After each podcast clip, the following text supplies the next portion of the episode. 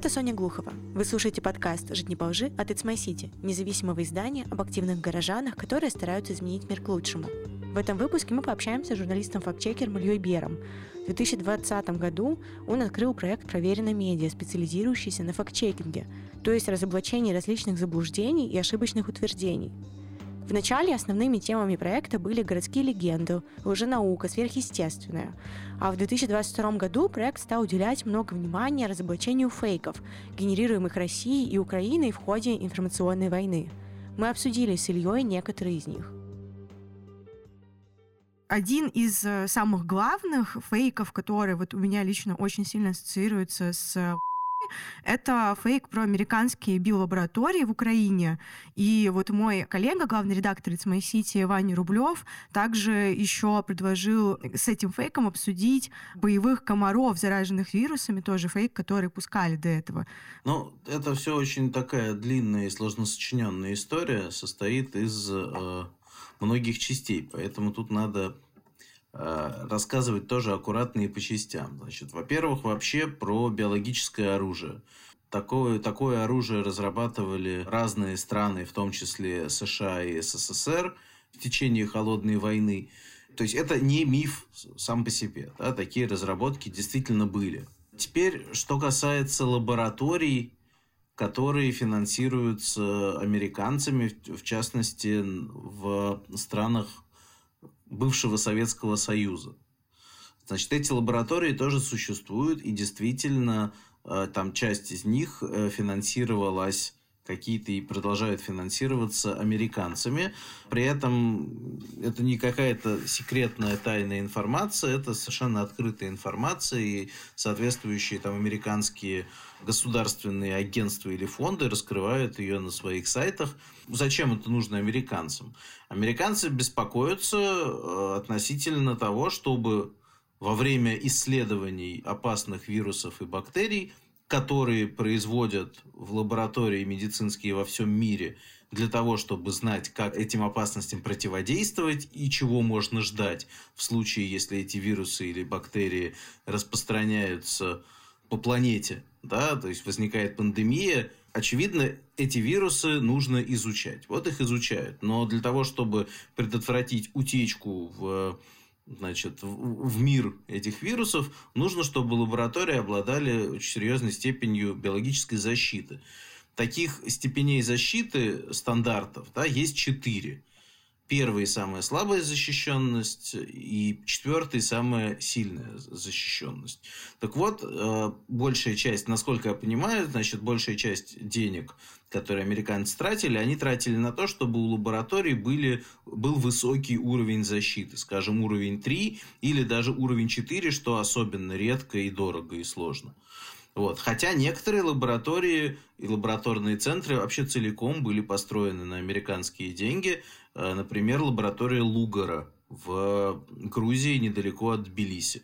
Руководители этой лаборатории устраивали целые пресс-туры для журналистов, вот, где все показывали, что у них там внутри, что где находится, для того, чтобы сбить эту волну конспирологии, которая набирала силу в медиа Э, значит, это все происходило, по-моему, лет уже 6 назад по состоянию на 2021 год. Если какое-то количество американских специалистов оставалось, то они были уже не на руководящих позициях, это были просто вот ученые, которые значит, решили там продолжать э, научные разработки. Все слухи и разговоры о том, что значит, в этих лабораториях проводились эксперименты на живых людях, там каких-нибудь, например, заключенных, и потом их заражали специально смертоносными вирусами или бактериями, и они умирали. Да, говорили и про коронавирус, и про сибирскую язву, и про африканскую чуму свиней, и другие вот заболевания. Это вообще, а конкретно вот с Тбилиси, с лабораторией Лугара, там была какая-то более прозаичная болезнь, то ли туберкулез, вспышка, то ли корь, что-то такое. Что пытались повесить вот, собственно, на существование этой лаборатории и на эти эксперименты над людьми. В итоге все это расследовалось, исследовалось, никаких доказательств ни в одном случае не было найдено хоть сколько-нибудь подозрительного чего-нибудь, ничего этого не было, но как работает медийная паника, и всегда в медиа возникает тема, люди что-то слышали, делают выводы для себя в соответствии со своим представлением о мире. Если оно конспирологическое, то и выводы будут таковыми. Вот. А в подробности мало кто лезет, а даже если, значит, кто-то и лезет, то со временем забывается, а помнит, ну, то есть, если кто-то читал, а не сам исследовал, да, что-то или слышал, э, ну, остается в памяти, что, ну, вот, да, там что-то подозрительное, какая-то была история с биологическим оружием, а подробностей уже человеческий мозг не запоминает. И вот так вот эти истории живут. Живут они, собственно, со времен Холодной войны. То есть они периодически уходили как куда-то в маргинальную плоскость такого чистого, чистой конспирологии и фольклора народного – вот. А, значит, вот в какие-то моменты, когда политикам нужно использовать были, было эти истории, они поднимались уже на серьезный официальный уровень. И в итоге последние годы это все регулярно обсуждается на уровне ООН с подачи э, российских представителей, ну вот сейчас там господин Небензи сидит, вот он про это, значит, говорит, до него другой представитель, ну и так далее. История очень, очень большая, подтверждений каких-то такого рода разработок которые, значит, могли бы быть двойного назначения, до сих пор не найдено. Но это не мешает власть имущим э, подливать масло в огонь и э, периодически эту тему вновь поднимать на поверхность. Вот, в частности, меньше недели назад, примерно неделю назад, появился огромный 210-страничный доклад парламентской комиссии российской совместные, соответственно, там депутаты Госдумы и Совета Федерации год по заданию, которое они сами себе дали и за что проголосовали депутаты, год изучали все истории с биолабораториями и с разработкой биологического оружия Америкой и на деньги Америки и выкатили этот доклад. Его прочитали, я тоже его прочитал, ну не совсем все подряд, а где-то по диагонали, а где-то внимательно. Там нет вообще ничего нового, нет ни единого нового факта, который бы до этого нигде не фигурировал, ссылки ни на один новый документ. Просто это такая компиляция, реферат, без вообще единой ссылки, но, видимо, он, они не предполагаются форматом, грамотно написанный, вычитанный. А, однако это просто вот совершенно некритичный пересказ таких вот российских обвинений и официальной российской позиции. Все эти мифы, которые циркулировали в медиа, ну или значительная их часть, нашла там свое отражение. И про этническое оружие, которое действует отдельно не просто там на славян, а вот на русских действует, а на украинцах не будет. Ну, у нас про это тоже есть отдельный подробный разбор, почему с научной точки зрения, как минимум на уровне современной науки, это вообще невозможно даже в теории. Поэтому этого нет и на практике, этим никто не занимается. Но в российском руководстве в это верит очень влиятельная часть людей, а возможно и сам, сам Путин благодаря им. Так что запрос, собственно, самого верха и этот доклад, он, очевидно, они же не могут написать, нет, вы идиоты, ничего такого мы не нашли, и все это сказки и фольклор и прочее. И вы же это сами придумали частично. Естественно, нет. Поэтому вот они выполняют заказ, этот доклад описывает то, что и раньше по частям обсуждалось, вбрасывалось и так далее. При этом у этого есть интересные какие-то первоосновы, да, потому что это не просто придумывается из головы. Часть придумывается, но часть имеет свои основания, да. Лаборатории, как я говорил, существуют. Американские деньги в них были, частично есть. Исследования смертоносных вирусов происходят. Да? А дальше очень легко додумать в меру своей. Доказ, доказывать не надо, ну, в смысле, вообще-то надо было бы, но никто этого не делает, никаких доказательств нет. Но очень легко додумать, что нет, потому что слишком секретно и никому не удалось доказать, а на самом деле вот. Но есть забавные вещи, которые, например, доказать э, можно. Например, про как раз боевых комаров. Э, у нас был разбор, правда ли, что в США запатентовали дрон для распространения боевых комаров. Про это говорил постпред в ООН, тот самый Небензи, в частности. Да, это же повторял значит, начальник войск радиационной, химической и биологической защиты Вооруженных сил России, генерал-лейтенант Игорь Кириллов. И надо сказать, что это правда. Вот представьте себе, действительно, такой патент существует. Но дьявол-то в деталях, как часто бывает. И номер, кстати, есть, и рисунок этого э, устройства, этого дрона есть. Вот. Однако наш research показал, что, во-первых, никакого рабочего прототипа нет и никогда не было. Вот. Во-вторых, это изобретение в 2014 году запатентовано, а может и в 2015. Значит, оно, вот этот патент, вся информация о нем выложена в открытый доступ. Причем на разных сайтах. Что, например, просто запрещено американским законодательством в отношении любых разработок, связанных с обороной, с вооружениями и так далее. То есть просто закон американский это запрещает. Это не могло бы быть в открытом доступе на официальных сайтах, значит, если бы это действительно было что-то серьезное. Но окей, можно было бы действительно предположить, что вот случайно не доглядели, забыли поставить гриф секретно и так далее. Но у патента же есть автор, и этот автор можно посмотреть, а что он еще делал. И оказалось, что с 2013 по 2015 годы этот автор запатентовал порядка 40 разных изобретений. Среди них, например, есть такие. Пена для обездвиживания роботов. Пули, вызывающие инсульт. Но это серьезно, это такое, понятно, могло быть. Дальше. Мешок для трупов для расследования на месте преступления. Система поддержки груди. Взрывной блокатор ствола танка пистолет, залепляющий глаза суперклеем. И вот такого вот рода всяких приколов в большей или в меньшей степени, значит, вот 42, по-моему, изобретения, 42 патента. Автором их значится некий Калверт С. Милл. Я его искал, почти уверен, что это псевдоним. Вообще патенты это такая отдельная тема, там много всякого безумия вокруг них всегда было. Ну, за каждый патент вообще нужно заплатить какую-то сумму, она не какая-то гигантская, но вообще пристойный. То есть совсем нищий безумец себе такого не сможет позволить, а человек, который сошел с ума, будучи кем-то более-менее состоятельным, вполне. Здесь под псевдонимом, явно под псевдонимом, но при этом вот сам, сама суть изобретений показывает, что это, в общем, вся абсолютно какая-то несерьезная, смешная, маргинальная история. Вот. А кроме того, надо понимать, что для того, чтобы получить патент, во всем мире такое законодательство. Не нужно иметь никакого действующего образца своего изобретения. Или тем более не нужно, чтобы он был куда-то там внедрен. Патенты не про это. Патенты, патентные ведомства – это не научные ведомства, они не могут удостоверить то, что эта штука может работать и приносить пользу там людям, быть важной, полезной частью, э, не знаю, промышленности или чего-нибудь такого, или оборонной мощи страны. Они просто удостоверяют, что такое устройство до этого человека, который подал заявку раньше, никто не запатентовывал. Что там в заявке все нужные пункты расписаны, указана конструкция правильно, способ работы, как это все происходит, и все, на теоретическом уровне. Есть какая-то картинка. То есть даже не нужно предъявлять каких-то доказательств, что это реальная вещь? Никакого действующего образца не требуется. Более-менее любые серьезные эксперты, которые посмотрели на этот патент, когда о нем господин Кириллов впервые заявил, сказали, что это полная ерунда, и это не будет работать.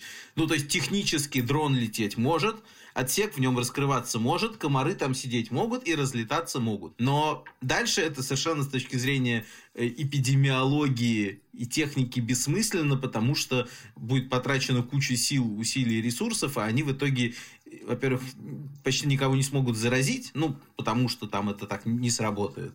Вот. А во-вторых, это вообще будет нельзя контролировать и заражать они, то есть кого-то, может, и смогут, но совершенно каких-то случайных людей, а вовсе не тех, на кого вы их выпустите. Поэтому, еще раз, поскольку биологическое оружие действительно разрабатывали за очень большие деньги много лет серьезные секретные военные институты разных стран, то они давно это уже выяснили, просчитали, поэтому никакой инженер-любитель в 2015 году, одиночка, ничего серьезного на эту тему в принципе запатентовать не может. Так это не работает. И при этом, по-моему, вот создавать фейки, когда это про какие-то непонятные, далекие от человека технологии, проще, чем когда это про какие-то более близкие к человеку вещи. Вот как, например, следующий фейк, который хочется разобрать, были кадры о том, как школьники во Львове отмечают день рождения Гитлера. Ну, производить фейки вообще дело не хитрое. Вот, но надо понимать тоже, сейчас, может быть, это звучит не очевидно, но вообще в нормальное э, мирное время подавляющее большинство недостоверной информации, которая циркулирует по интернету, она циркулирует там по ошибке чьей-нибудь, а не потому, что кто-то специально что-то сделал, создал, сфабриковал или решил, значит, всех обмануть. Чаще всего это чьи-то добросовестные ошибки или Другой вариант – старые, уже проверенные, разошедшиеся фейки, которые были созданы как фейки когда-то для какой-то э, конкретной цели. Но давно это уже все быльем поросло, люди эти, возможно, уже умерли, и цели эти все давно либо достигнуты, либо наоборот не спровергнуты, а как бы фейки в человеческом сознании, в коллективном бессознательном живут и периодически возникают в медиа. Таких тоже немало.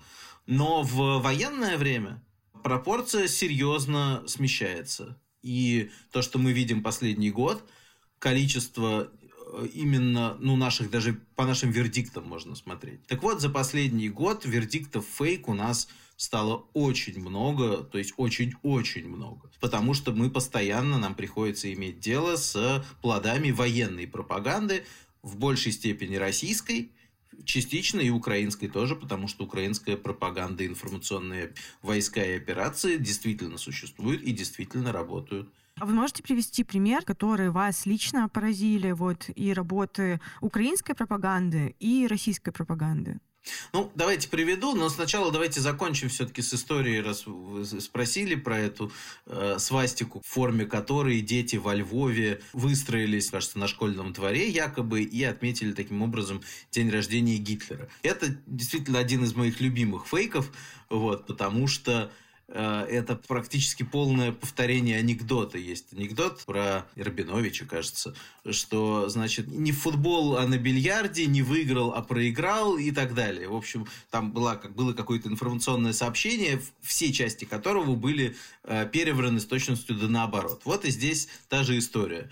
То есть, на самом деле, на фотографии, которая представлена, которая стала вирусной, изображен не украинский Львов, а российская Пенза, не школьники, а студенты. Они выстроились в виде не нацистской свастики, а числа 55, и при внимательном рассмотрении это очевидно. И было это не в день рождения Гитлера, а в день космонавтики. То есть вот прям идеальная, идеальная история. А доказательство очень простое. Есть просто репортаж по телеканалу «Россия-1» Пенза про вот то, как, значит, студенты отмечали День космонавтики. И, собственно, это фотография, это не фотография, а скриншот, насколько я понимаю, из этого репортажа взятый и выданный вот за свастику во Львове. Тут конкретно мы прям точно можем утверждать о том, что это именно фейк. Это не то, что кто-то случайно мог что-то перепутать, ну, решить, что это действительно правда, а мы говорим прямо о том, что это фейк. Почему? Нет, здесь не можем. Здесь у нас стоит неправда. Еще раз, да, я же говорил, что только если мы прям твердо уверены и можем доказать. Нет, здесь не можем доказать. Вот, то есть мы думаем, что это так, но теоретически могла быть какая-то добросовестная, то есть чья-то шутка, ставшая там добросовестной ошибкой или что-нибудь такое. В общем, здесь мы не решились поставить фейк. Тогда вот, возвращаюсь к вопросу про то, что а какие вот именно фейки можете рассказать вот и со стороны э, российской пропаганды, и со стороны украинской пропаганды? Из последнего такая зеркальная история. У нас было три разбора про украинский чернозем. Вот можете прям зайти к нам на э, сайт Проверено Медиа и вбить в поиске слово чернозем, нажать Enter – и посмотреть. Первая история звучала так, точнее разбор. Правда ли, что Польша вывозит с территории Украины чернозем? Доказательством этого служит видео, слепленное из двух разных видео, на которых якобы изображен один и тот же самосвал, который сначала грузит чернозем, потом пересекает Украино-польскую границу. На самом деле это два разных самосвала, мы это четко доказываем. И, соответственно, никаких других подтверждений того, что украинский чернозем вывозится в Польшу, подтверждений нет, а есть куча опровержений, это запрещено и европейским законодательством, и украинским законодательством, причем под страхом уголовного преследования. И не имеет экономического смысла никакого. И доказательств нет. Да, вот это единственное доказательство, оно сляпано и на самом деле вводит людей намеренно в заблуждение. Почему мы стали разбирать? Потому что с речью про это выступила официальный представитель российского МИД Мария Захарова, которая довольно часто попадает в наше поле зрения, потому что она очень много выступает и говорит. Плотность недостоверной информации в ее выступлениях довольно приличная. Собственно, это был первый тейк, первый толчок. В этом выступлении она сказала, что а помните, что это напоминает, вот этот вывоз чернозема? А это нацисты еще так делали, когда они оккупировали Украину. Они тоже вывозили чернозем вагонами, и все про это знают, историки про это написали и так далее. Действительно, какие-то историки про это написали, и такая, такое представление, оно бытует уже там десятки лет, хотя популярность стала все равно в последнее время, там, после 2014 года. Мы написали второй разбор. Правда ли, что Германия организованно вывозила украинский чернозем во время Великой Отечественной войны? Это уже исторический разбор. Ответ у нас оказался тем же самым, это неправда. Мы проверили, посмотрели, откуда ноги растут у этой истории, там два есть исторических свидетельства, оба чрезвычайно ненадежные, с третьих, то есть третьи люди со слов вторых про первых, якобы это пересказывали, нет никаких подтверждений ни в документах, ни в чем, а в документах, наоборот, есть скорее косвенное опровержение, потому что есть перечни Э, полезных ископаемых и сырья, которые вывозились, собственно, в американских же архивах, э, вывозились из э, Советского Союза, в частности, с Украины в Германию, подробные перечни с, с количеством и так далее. Чернозем там не упоминается. Ну и опять же, это было бы просто экономически бессмысленно. Помимо всего, это просто даже в, в теории не должно было происходить, потому что это была бы глупость экономическая.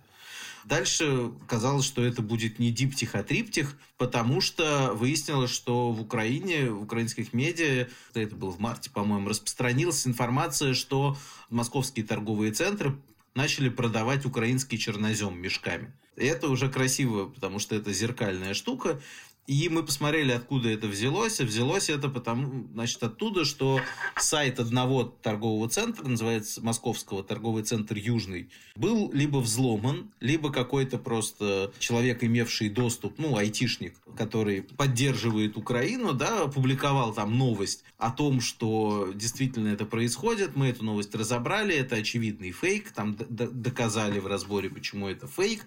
Вот, оказалось, что даже, ну, скорее всего, все-таки это взлом взлом, я так думаю, потому что сайт сделан очень плохо технически на коленке, и взломать его очень легко. И это даже не первый взлом. То есть, э, условно, проукраинский, предыдущий проукраинский взлом был в декабре, когда а, там появилась новость, там же в разделе новостей, о том, что якобы в торговых сетях Ашан, Леруа Мерлен и Метро начал продаваться молот Вагнера, то есть кувалды настоящие, под названием, под маркой молот Вагнера. Даже с картинкой, которая была сделана в фотошопе. И тогда новость тут же удалили, видимо, хозяева сайта, которые заметили, так и здесь тут же удалили. Потом было опровержение, но тем не менее новость разошлась вполне широко. Но при этом, да, это фейк, и это фейк уже явно... Ну, мы не можем сказать точно, что это украинцы сделали, но, скорее всего, а кто и зачем иначе. Ну вот это прямо очень интересная история, прям многогранный такой фейк оказался. Расскажите, сколько времени ушло на проверку этой информации, вообще какие методы использовали при этом? Времени уходит много на факт-чек, потому что нужно довольно много всего проверить, посмотреть внимательно. То есть, помимо того, что нужно уметь и понимать, где смотреть, потому что если этого умения нет, то можно на разбор любой такой истории потратить месяц и ничего не понять в итоге. У нас, ну, я сейчас хвастаюсь, но в основном не собой, а своими коллегами и сотрудниками, которые уже это умеют все делать лучше меня. При том, что они умеют, понимают, знают, владеют так называемыми инструментами OSINT, это э, аббревиатура англоязычная, то есть инструменты поиска и анализа информации, находящиеся в открытом доступе. Это разные программы, просто подходы, логика и так далее. Меньше, чем целый рабочий день на один самый простой кейс не уходит почти никогда. А бывает, что и два дня, и три дня, а какие-то истории мы можем как бы придумать, ну, то есть согласовать тему не знаю, а в итоге написать ее только там через три месяца, когда набрался материал. Такое редко, но тоже может быть. А Еще, кстати, эта тема тоже вот тут уж точно украинская пропаганда. В самом начале войны была история, значит, в Киеве э, в военно-воздушных силах появился ас, которого, значит, прозвали «Призрак Киева», и который сбил там за чуть ли не за один день шесть российских самолетов. Вот, не слышали такое? Да, мне кажется, да, я читала даже про это. И вроде бы опровержение тоже про это читала. Причем это была история, которую в этот же день, там, 25 февраля, на следующий день после вторжения, про, про нее говорил Порошенко, про нее говорил Зеленский. Ну, в общем, это было все на самом высоком уровне. Все украинские медиа и многие русскоязычные медиа про это писали. Потом начали разбираться, а кто же это все-таки такой. Сначала был один кандидат, который вроде даже сказал, да, это я. Потом выяснили, что нет, это не он. Потом другой кандидат. И потом кто-то из руководства признали, что никакого, в общем, призрака Киева не было, но они так сказали, что это был собирательный образ героического украинского летчика. Я, собственно, нашел, э, кто первый запустил эту историю. Э, история эта родилась из Facebook аккаунта на тот момент очень популярного явно украинского блогера, ну, просто по тематике явно украинского, которого звали Сергей Наумович. И в украинских медиа он фигурирует как украинский правозащитник Сергей Наумович. Вот. Но я пытался его найти, никакого такого правозащитника в реальности не существует, это анонимный аккаунт. И, вероятно, по этой причине его в какой-то момент, не знаю точно когда, Facebook и снес. Но я вообще такой первый раз видел, чтобы в Фейсбуке в анонимном аккаунте было там больше 200 тысяч сильно больше 200 тысяч подписчиков, это для Facebook очень много. Но, в общем, оказалось, да, что вся эта информация, целиком, которую перепостили все практически украинские медиа и повторили крупнейшие украинские политики. Вся она про шесть воздушных побед над российскими силами за 30 часов с указанием конкретных сбитых самолетов. Вот эта информация взята была из поста Сергея Наумовича, вот анонимного Facebook юзера. И вот так вот разлетелась. Я подозреваю, что это был аккаунт, который был связан с украинскими действующими властями. Возможно, какой-то такой пиар-аккаунт, который кто-то использовал в своих целях и до войны, вот, а здесь решили вот таким образом вбросить такую патриотическую и мотивирующую историю в самый ответственный, переломный и трудный момент. На мой взгляд, ну, как бы это такая официальная версия, а реально, ну, такой вот фейк и фейк со вполне понятными целями, которые наверняка многие скажут, да, все правильно сделали, так и надо. Может быть, я не собираюсь с этим спорить, я просто фиксирую факты. Ну, в итоге я, по-моему, в мае, не, раньше мая, а может быть и в июне 22 года для себя всю эту историю в голове уложил. Довольно много времени прошло, так, несколько месяцев, получается, правильно понимаю. А говорите, что есть еще некоторые фейки, которые можно распознать там буквально за день. Что влияет на вот это? Что усложняет процесс в том, чтобы понять, действительно ли была какая-то информация или нет, получить подтверждение, а что, наоборот, делает это все проще? Ну, самое сложное – это когда не получается найти первоисточник. Первоисточник для фактчекера – это половина дела. Иногда больше, чем половина дела. Вот. Часто, если ты нашел первоисточник информации, ты уверен, что она взялась отсюда, ты потому, что это за человек или ресурс, или организация, или так далее, ты можешь понять с очень высокой степенью вероятности, правда это или неправда, или манипуляция, или что это такое. Если первоисточник не находится, то это сразу другая и более сложная ситуация. Если, например, я э, просто обычный слушатель, не журналист, э, у меня нет каких-то базовых навыков по тому, чтобы определить, э, где там действительно фейковая информация, где нет, с чего начать вот мне, если я столкнусь с какой-то вот такой вот новостью, которая кажется мне странной, что сделать в этом случае? Ну, кроме того, что там, может, на проверенном медиа уже, может, про это написали, что сделать? Вот какие прикладные вот вещи могут быть? Ну, первый способ вы правильно назвали. Пойти и посмотреть по авторитетным источникам. Можете прям прийти на проверенные медиа и по ключевым словам посмотреть, есть ли у нас такой сюжет. Поскольку, да, мы, конечно, медиа там, и ресурс небольшой, конечно, мы не можем покрыть все, но тем не менее у нас вот за, получается, два, ну, два с половиной, будем считать, года, ну, там, в общем, мы приближаемся к полутора тысячам разборов. Ну, то есть это уже в общем, что-то. И какие-то самые популярные фейки, и какие-то такие э, долгоживущие, вечно зеленые. Там довольно много уже по последнему году, по войне, по политике у нас разобрано. А потом дальше надо смотреть просто по э, поиску в Гугле. Можно Яндекс новостями еще пользоваться, хотя это все сложнее, и там надо понимать точно их минусы, чтобы не доверять им излишне, ну, то есть понимать, что они могут полезного показать, а что нет, этот сервис в смысле. Вот, искать просто по сайтам э, крупных медийных организаций, вот, и смотреть, есть ли там такое.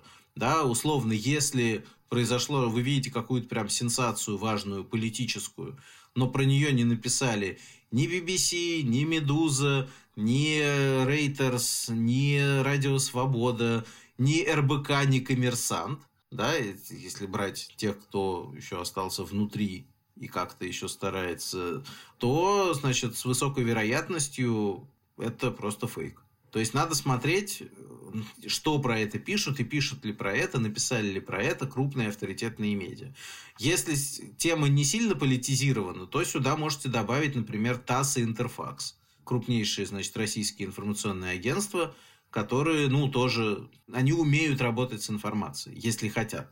То есть, если как бы задача пропаганда, то они будут печатать что угодно. А если задача такая не стоит, то они вполне умеют качественно и грамотно работать с информацией. Поняла, спасибо большое. И хочу вернуться дальше к обсуждению вот каких-то фейков. Например, вот то, что вы на проверенном медиа решили, что это именно фейк, про то, как европейцы организовали флешмоб против санкций в отношении России. Это мы подчерпнули эту историю у Марии Борзуновой, которая раньше вела программу Fake News на дожде. Э, да, это конкретно она заметила историю, мы ее как бы дорасследовали. Было так, что крупные российские СМИ в публикациях рассказали, якобы да, стихийные массовые акции жителей Европы, недовольных санкциями против России. А на поверку речь оказалась, шла о нескольких твитах, размещенных там 9-10 августа 2022 года, э, совсем недавно зарегистрировавшимися в Твиттер пользователями. При этом место проживания и гражданство их установить было невозможно. Значит, а все это российские СМИ, по-моему, начала это РИА Новости по привычке. Обычно они такие вещи, значит, болгары написали, там, протестуют, или итальянцы считают. Ну и дальше это разносится по всей медиасфере пророссийской, значит, что вот такой флешмоб в Твиттере. В итоге никакого флешмоба на самом деле не было, а были какие-то вот подставные новые ботовские, как хотите, твиттер-аккаунты и несколько твитов на разных языках. Я вроде бы помню, что было еще даже несколько подобных каких-то вот фейков в интернете с похожим каким-то посылом про протестные вот акции э, на фоне санкций. Ну, это же легко сделать такое, да? При том, что надо сказать, что реальные акции действительно были. Там большая была в Германии акция, кажется, даже не одна. В Израиле была не очень большая в плане количества людей, там человек 200, по-моему, было, но довольно громкая в медиа. То есть акции были, но есть как бы настоящие, а есть фейк, да, чисто медийный. Ну и вот мы в том числе занимаемся тем, что отделяем одно от другого, показываем, где не настоящие. А как вообще часто э, бывает такое, что новости, которые кажутся вот фейком, в итоге оказываются реальными? Насколько часто такое происходит? Такое происходит нечасто, ну, я бы даже сказал, редко. Но, тем не менее, я очень люблю такие моменты, потому что это вот чаще всего какой-то вау-эффект, что-то неожиданное. Мы стараемся такое находить. Есть подборка материалов с вердиктом «Правда», Правда ли, что в советское время на ВДНХ демонстрировали действующий ядерный реактор? Звучит как безумие, а это правда. Ничего себе. Да. А правда ли, что исландское телевидение несколько лет не работало по четвергам? Ну вот, если не понимать, не знать историю, не понимать контекста, тоже звучит как бред, согласитесь. Исландия, почему? Страна вроде не религиозная, там ни на какой праздник не спишешь. Но это тоже правда. Там своя история. Правда ли, что в Индонезии запретили секс вне брака? Ну, просто, может быть, кто-то еще... Новость относительно свежая, и кто-то помнит. Но через год э, люди, которые ту новость, эту новость пропустили, для них это будет звучать как безумие. Но это тоже правда. Совсем из последнего мы проверяли, правда ли, что Гитлер посещал оккупированный Мариуполь. Когда туда съездил Путин, и сразу стали писать, ну, параллелизм, очередной параллелизм с фашистами и с Гитлером, и, значит, часть людей в это не поверила. Слишком красиво, чтобы быть правдой. И действительно, сходу там это не искалось. Мы проверили. Мой коллега проверил и доказали действительно, что это правда. Опять же, возвращаясь к теме про биологическое оружие, правда ли, что командующий войсками химзащиты РФ, тот самый генерал-лейтенант Игорь Кириллов, назвал МРНК вакциной биологическим оружием? Людям, даже которые слышат и знают заявление вообще его про биооружие, это могло бы показаться перебором. И я бы, честно говоря, в это сам бы не поверил.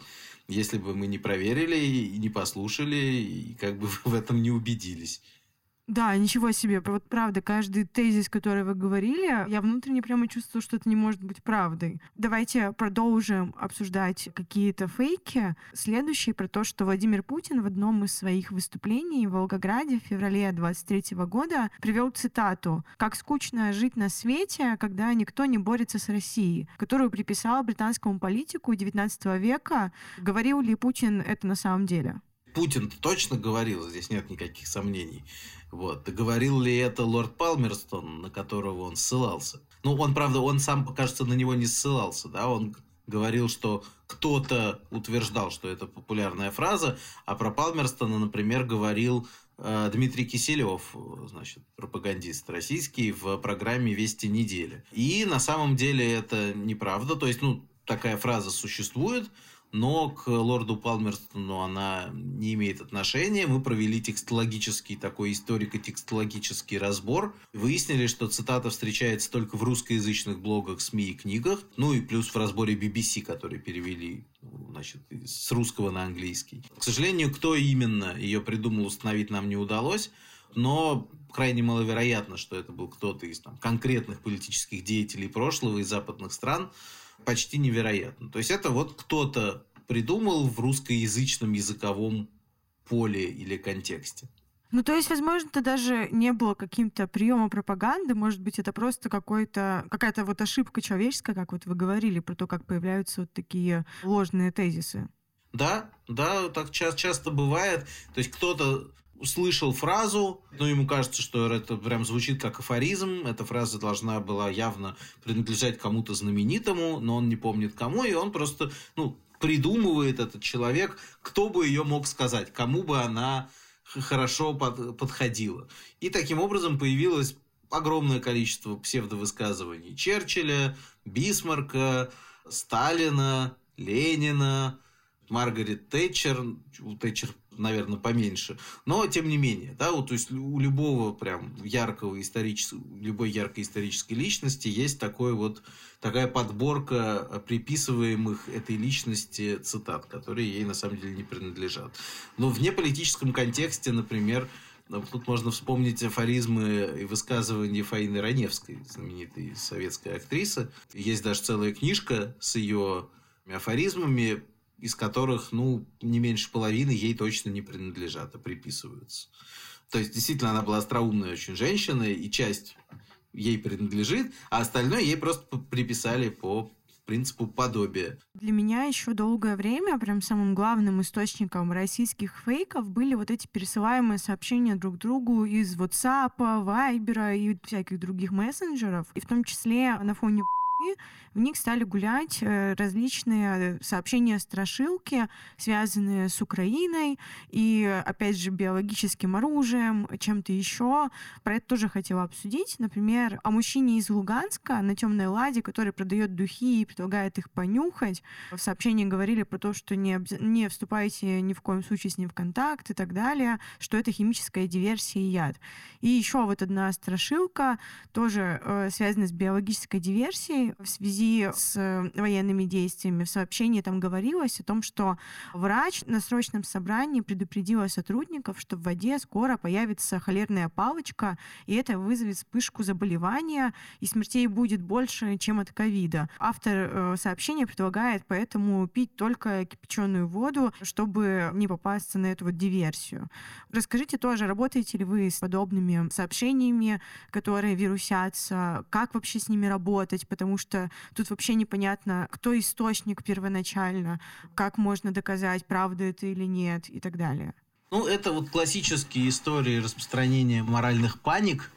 Это такой специальный термин в фольклористике и в социальной антропологии. А мы этим занимаемся в меньшей степени, просто, опять же, у нас не хватает на это рук и ресурсов чаще всего, особенно в военное время. Но когда был ковид, немножечко касались. Но тут скорее поле, э, в котором занимается наша коллега Александра Архипова, собственно, фольклорист и социальный антрополог.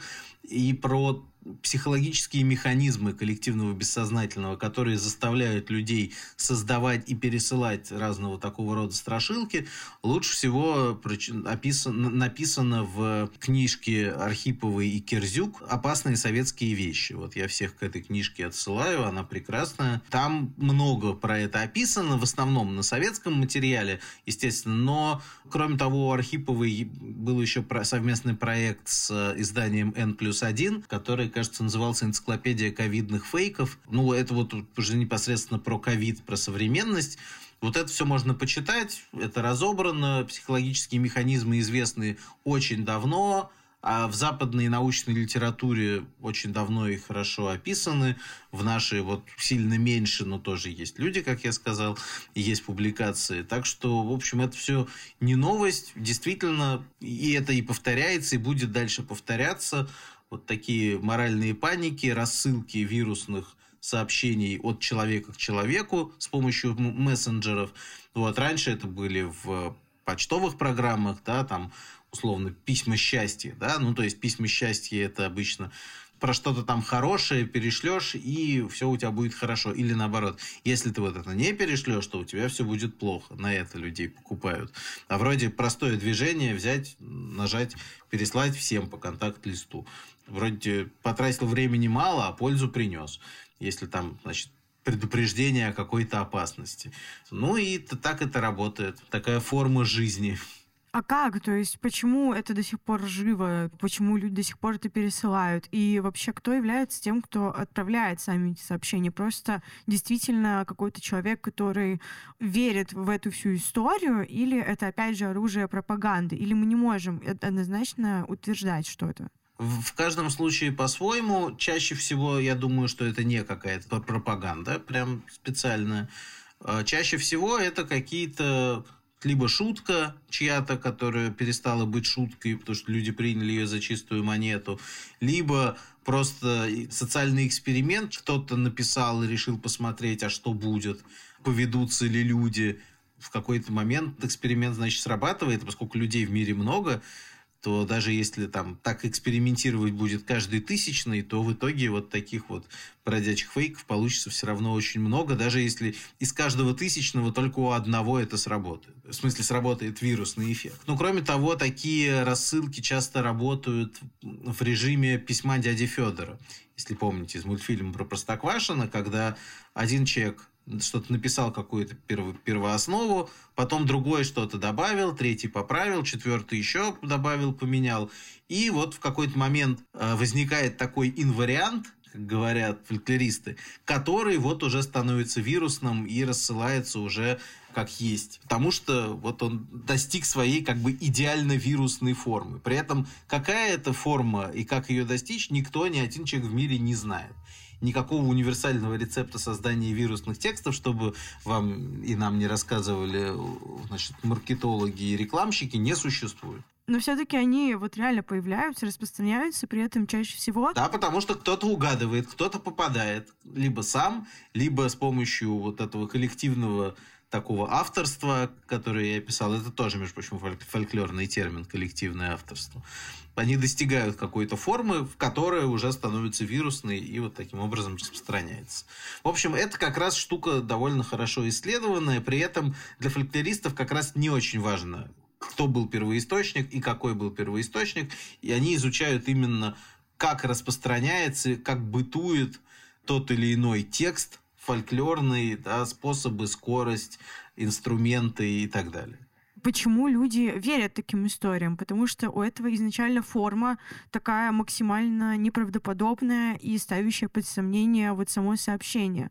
Само сообщение часто тоже очень бредовое и прямо сюрреалистичное какое-то, но при этом люди это пересылают и распространяют информацию и действительно верят в эти страшилки. Почему? Бредовая это же ваша оценка личная, да, потому что вы знаете, что такое бывает, потому что вы знаете, что это неправда.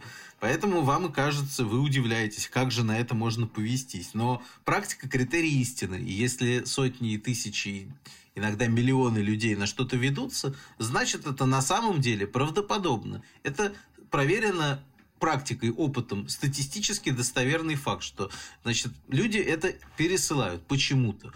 На вопрос почему, ответ очень простой, потому что мы, люди, человеческий вид, так устроены.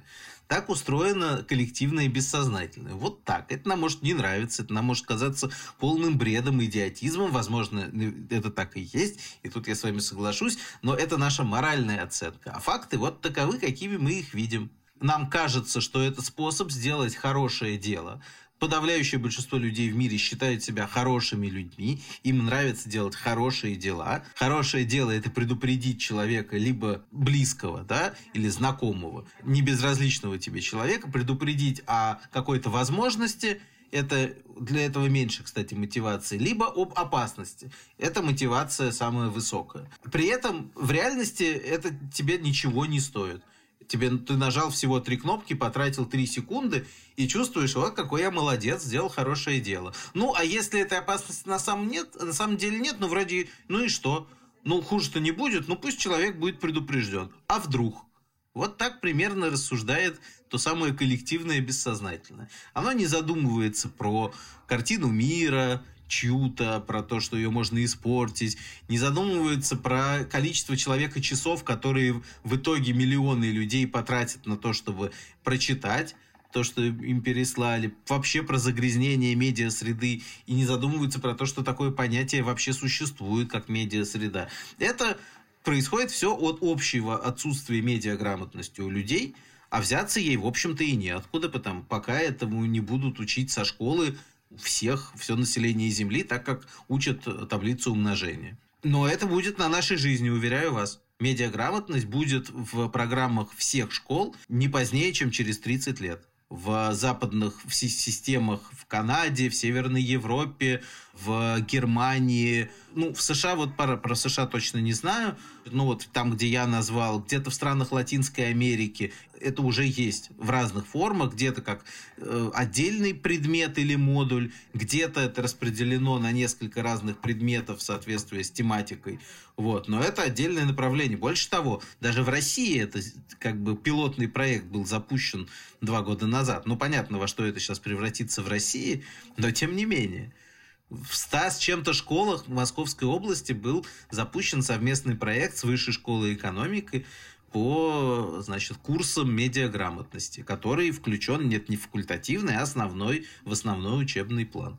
Тогда это очень здорово. Надеюсь, правда, через 30 лет, может, раньше э, это станет супер нормой для всех. Изменяющаяся жизнь, она говорит, что теперь вот это новая грамотность. Вот раньше важна была грамотность такая, как собственно, да, грамотно складывать слова в предложение, ставить знаки препинания и так далее.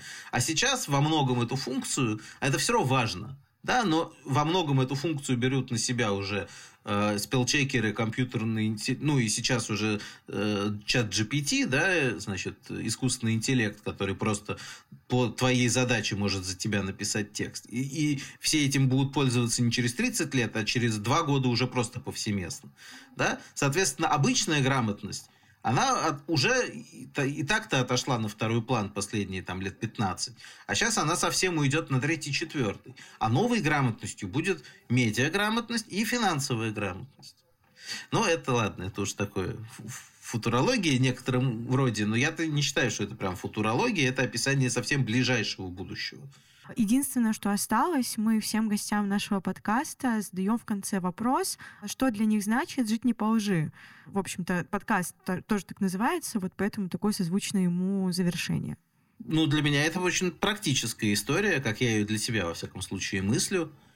Только я это формулирую немножко иначе. Мне очень нравится фраза «practice what you preach» англоязычная. То есть практикуй, делай то, что ты проповедуешь, то, во что ты действительно веришь. Вот я стараюсь так жить. И поэтому, ну, наверное, это и есть жизнь не по лжи. То есть последовательно выполнять те практики, которые ты считаешь правильными. Так. С вами был подкаст «Жить не по лжи» от It's My City. Мы независимое издание, которое внесли в реестр заблокированных СМИ на территории России, поэтому сейчас нам как никогда нужна поддержка. Для этого вы можете подписаться на нас в соцсетях, оставить оценку и комментарий подкасту на платформе, где вы его слушаете, или отправить нам донат. Все ссылки ищите в описании выпуска.